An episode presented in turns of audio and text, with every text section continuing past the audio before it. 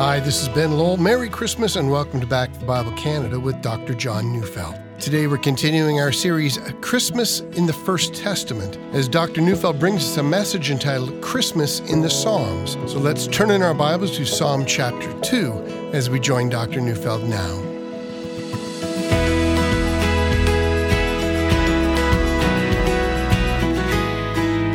Psalm 2 begins by asking a very pointed question.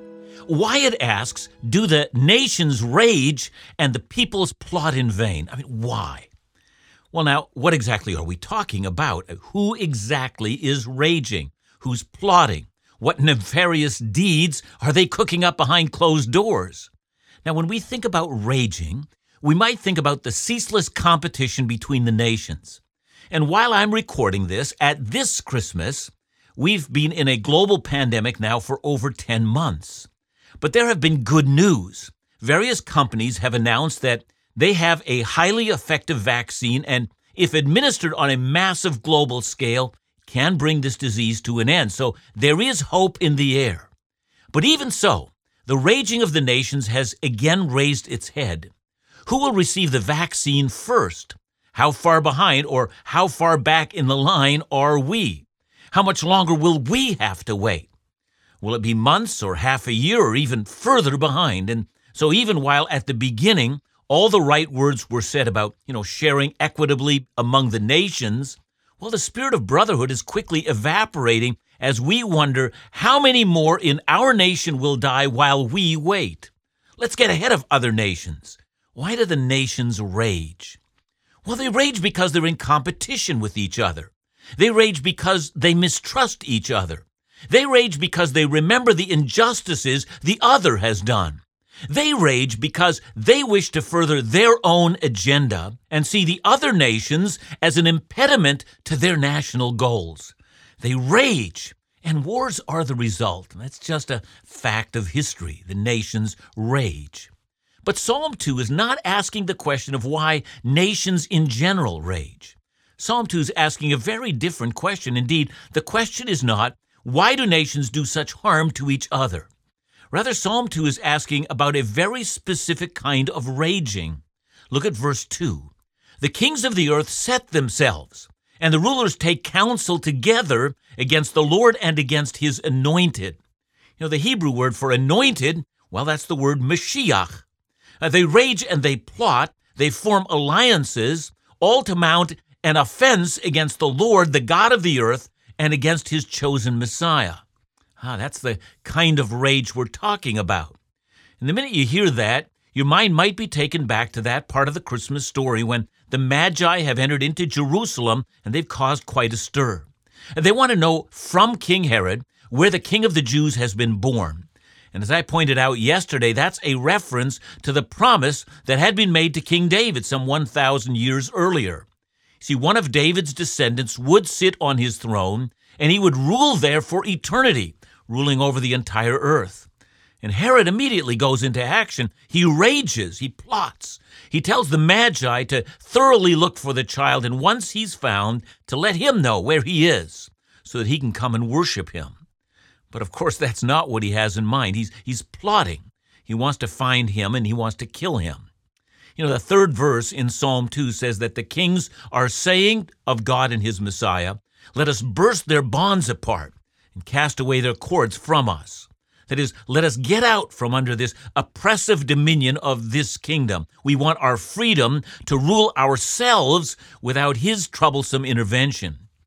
And of course, as we know, Herod, seeing that he was outwitted by the Magi, sends his troops into the tiny village of Bethlehem and he slaughters every boy two years old and under.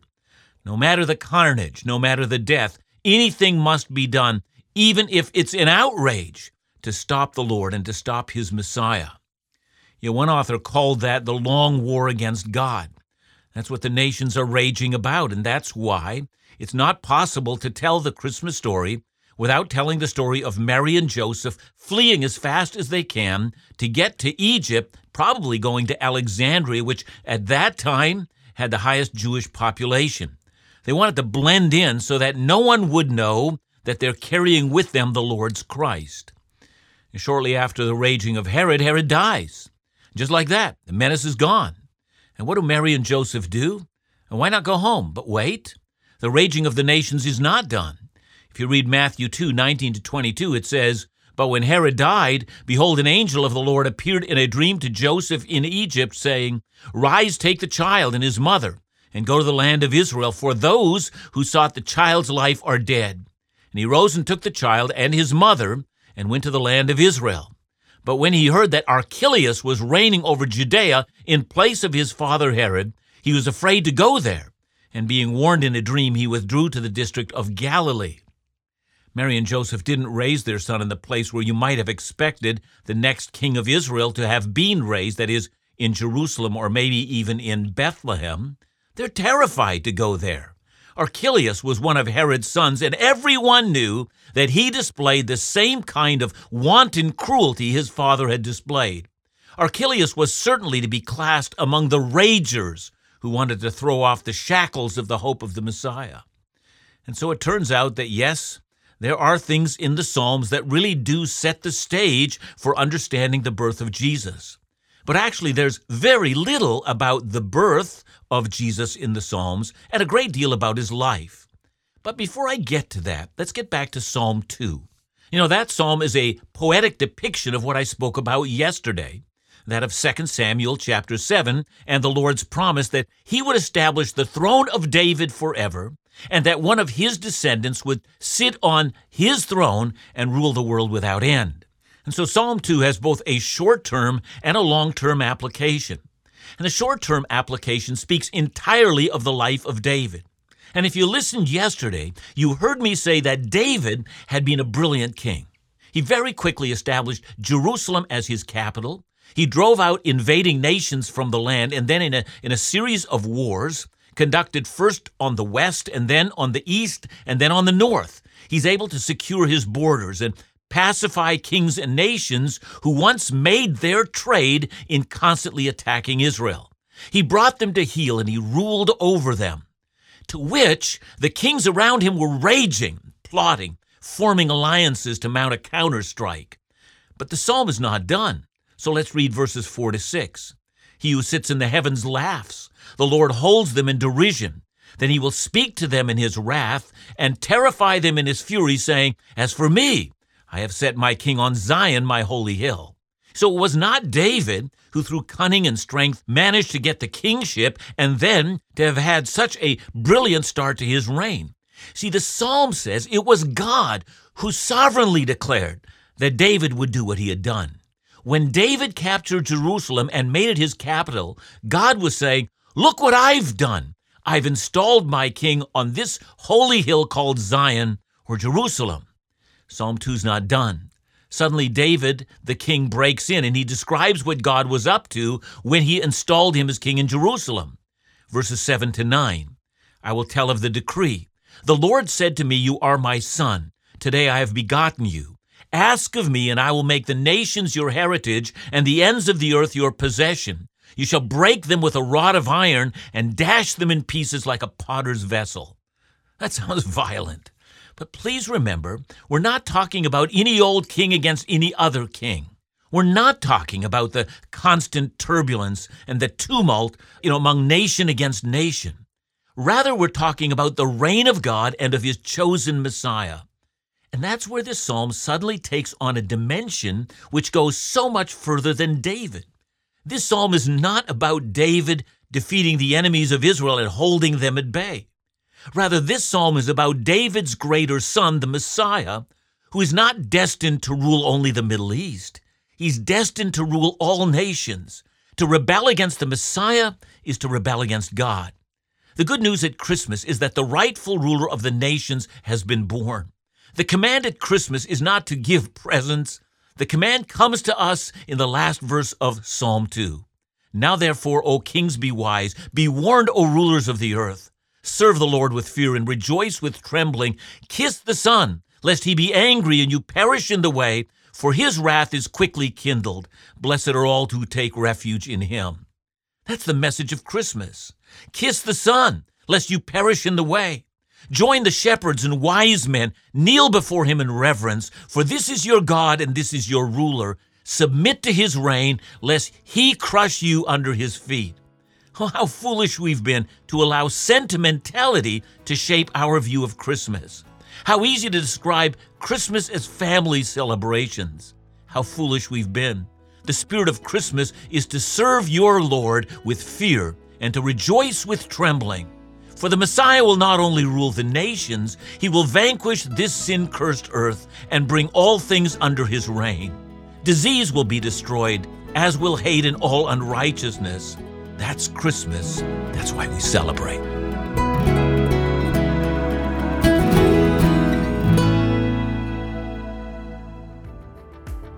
As you know, Back to the Bible Canada is committed to sharing the good news every single day through our radio Bible teaching and a wide variety of audio and video resources.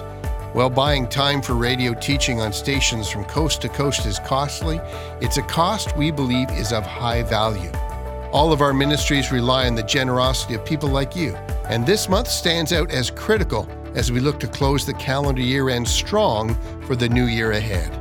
Our goal for December 31st is to raise $376,000 to support our ministry work, please consider investing in our efforts to help people of all ages and stages to discover Jesus in the pages of the Bible. Call 1 800 663 2425 or visit backtothebible.ca.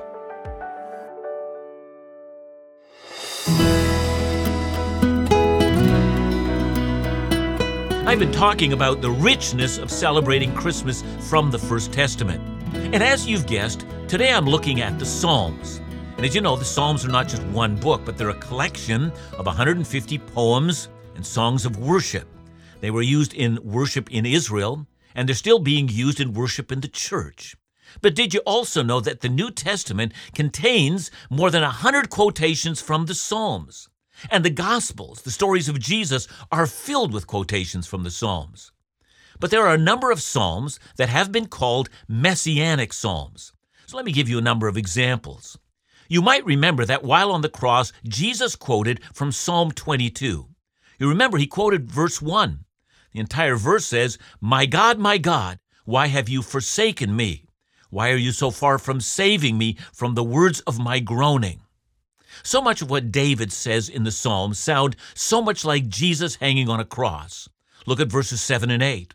All who see me mock me. They make mouths at me. They wag their heads. He trusts in the Lord. Let him deliver him. Let him rescue him, for he delights in him. And then look at verses 16 to 18. For dogs encompass me. A company of evildoers encircles me. They have pierced my hands and feet. I can count all my bones.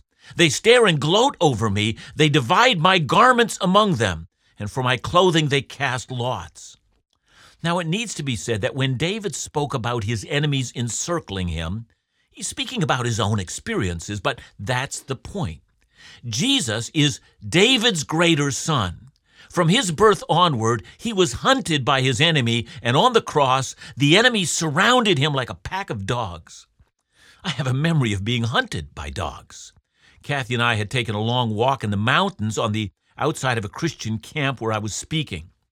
As we were on a long trek back, suddenly three large, aggressive, very violent dogs descended on us. As it so happened, that day was cloudy and overcast, and we had decided to take our umbrellas with us. I said, Kathy, quick, open your umbrella as I opened mine, and put them in front of us as a shield. You know, it startled the dogs. They came to a halt. They encircled us, and we kept our umbrellas out as they growled, looking for a place to attack. And then amazingly, the alpha dog, and I could see him do it, signaled to the others, and they turned and walked away. I felt a huge sigh of relief, for I know they could have killed us.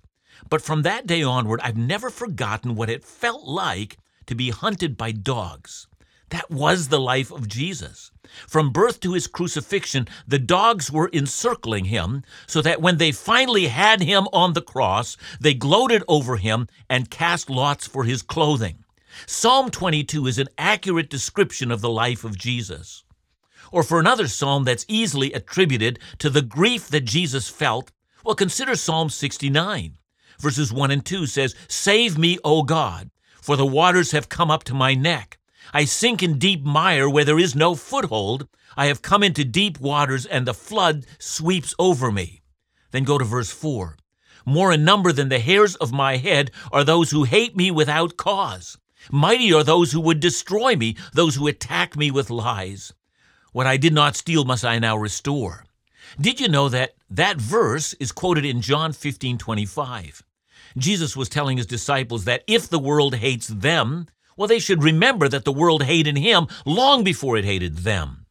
And then in verse 25, Jesus says, But the word that is written in their law must be fulfilled. They hated me without cause. He's quoting from Psalm 69, and Jesus sees it fulfilled in him. But Jesus also quoted from Psalm 69, verse 9, after he drove the money changers out of the temple for the first time. He said, Zeal for your house will consume me. There are a number of other psalms that are closely related to Jesus. Psalm 110 has often been called a royal psalm because it's a psalm related to the king of Israel. And the psalmist who writes this psalm again is King David. Uh, let's begin by reading verse 1. The Lord said to my Lord, Sit at my right hand until I make your enemies your footstool. And so says David, the Lord, who is God, said something to my Lord. Now, that phrase, my Lord, has given rise to a number of different interpretations. Many believe that God is simply speaking to someone's superior. But who is David's superior? That David would say, God spoke to the person who is superior over me. So who's that? Well, Jesus had something to say about that psalm. It's found in Matthew 22, verses 41 to 42. Now, while the Pharisees were gathering together, Jesus asked them a question, saying, What do you think about the Christ? Whose son is he? And they said to him, The son of David. So notice that Jesus is not reacting to the Pharisees here. He's taking the initiative. He's raising the point. What about the Messiah? Whose son is he? And of course, it's not a hard question. Everyone who's taken Theology 101 knows the answer. The only person that qualifies for that office is someone who's a direct descendant of King David. Well, good, says Jesus, so you've passed the exam. But now it's time to do some Bible study, and we're going to be looking at Psalm 110. So let's read what Jesus said in Matthew 22 43 to 46. He said to them, How is it then that David in the Spirit calls him Lord, saying, The Lord said to my Lord, Sit at my right hand until I put your enemies under your feet. If then David calls him Lord, how is he his son? And no one was able to answer him a word. But Jesus left the question hanging there. And that's because he knew that not only was the Messiah the direct descendant of David, but that the Messiah was David's superior. He was David's Lord. That's the wonder of Christmas. We might also say that Jesus indeed is the son of Mary, but he's Mary's Lord. And that's what David in Psalm 110 recognizes as Jesus says he knew it by the Spirit. The Messiah is the Lord. Now back to Psalm 110. I'm reading verse 2. The Lord sends forth from Zion your mighty scepter, rule in the midst of your enemies. And here we get a picture of God the Father speaking to God the Son, who's the Messiah, the father tells David's greater son, who is also David's Lord, here's your assignment rule in the midst of your enemies. And we might here think of Jesus' ministry. He heals the sick, he drives out demons, he commands nature, he's carrying on the work of the kingdom of God, even while the dogs are encircling him. The Pharisees who seek to kill him. They can't stop him from his appointed reign, but still, Psalm 110 is not finished. Not only does the Father proclaim the Son to be the great King, but Psalm 110, verse 4, gives the Messiah a second title. It says, The Lord has sworn and will not change his mind. You are a priest forever after the order of Melchizedek. See, no Israelite king ever served as a priest. The kings were from the tribe of Judah, but the priests were from the tribe of Levi. I could take a great deal of time here and show that from the book of Hebrews, Jesus not only holds the office of king, but he also holds the office of priest, who's our advocate before the Father, and who comes into the Father's presence offering his own blood as our sacrifice. Well, that's anticipated in Psalm 110, but let's move on. Come to the end of Psalm 110, that is verses 5 to 7. The Lord is at your right hand. He will shatter kings on the day of his wrath. He will execute judgment among the nations, filling them with corpses. He will shatter chiefs over the wide earth. He will drink from the brook by the way, therefore he will lift up his head. By now, this language should sound familiar. That's how Psalm 2 ended. Don't take the Messiah lightly. Don't have the picture of gentle Jesus, meek and mild, who would never take up a rod of iron and so demonstrate his unbreakable rule over the raging nations. Instead, understand that the child in the manger is destined to shatter the chiefs of the earth. Well, you and I know that the ministry of Jesus is divided into two sections. There is the ministry of his first coming and the ministry of his second coming. In his first coming, he offers consolation, peace with God, liberation from the demons that torment and from the ills that afflict. He came to offer hope to the traitor and the prostitute, to the outcast, and even to the Gentile who's estranged from the covenant of God. Now he comes as a child to stretch out a hand of mercy and offer reconciliation and peace. How wise we are when we fall before the manger and call him Lord and God.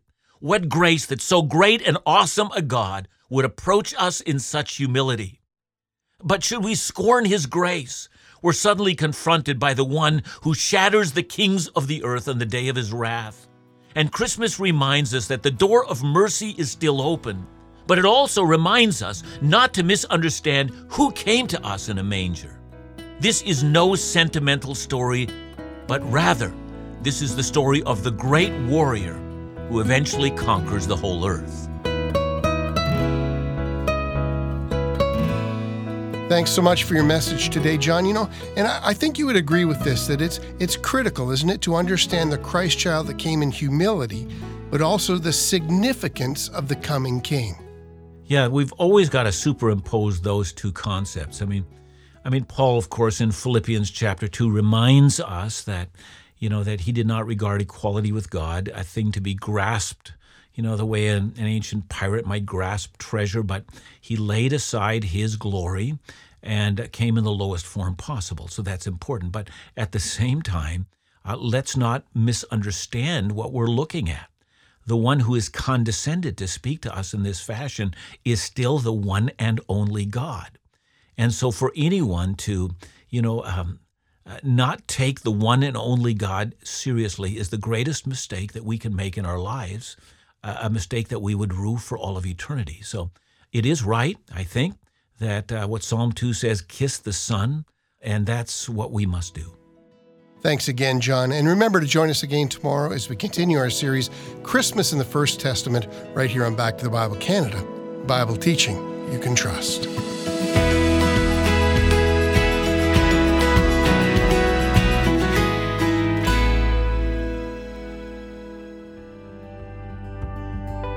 Ricardo wrote, Thank you and all the men and women of Back to the Bible Canada for the great work you do.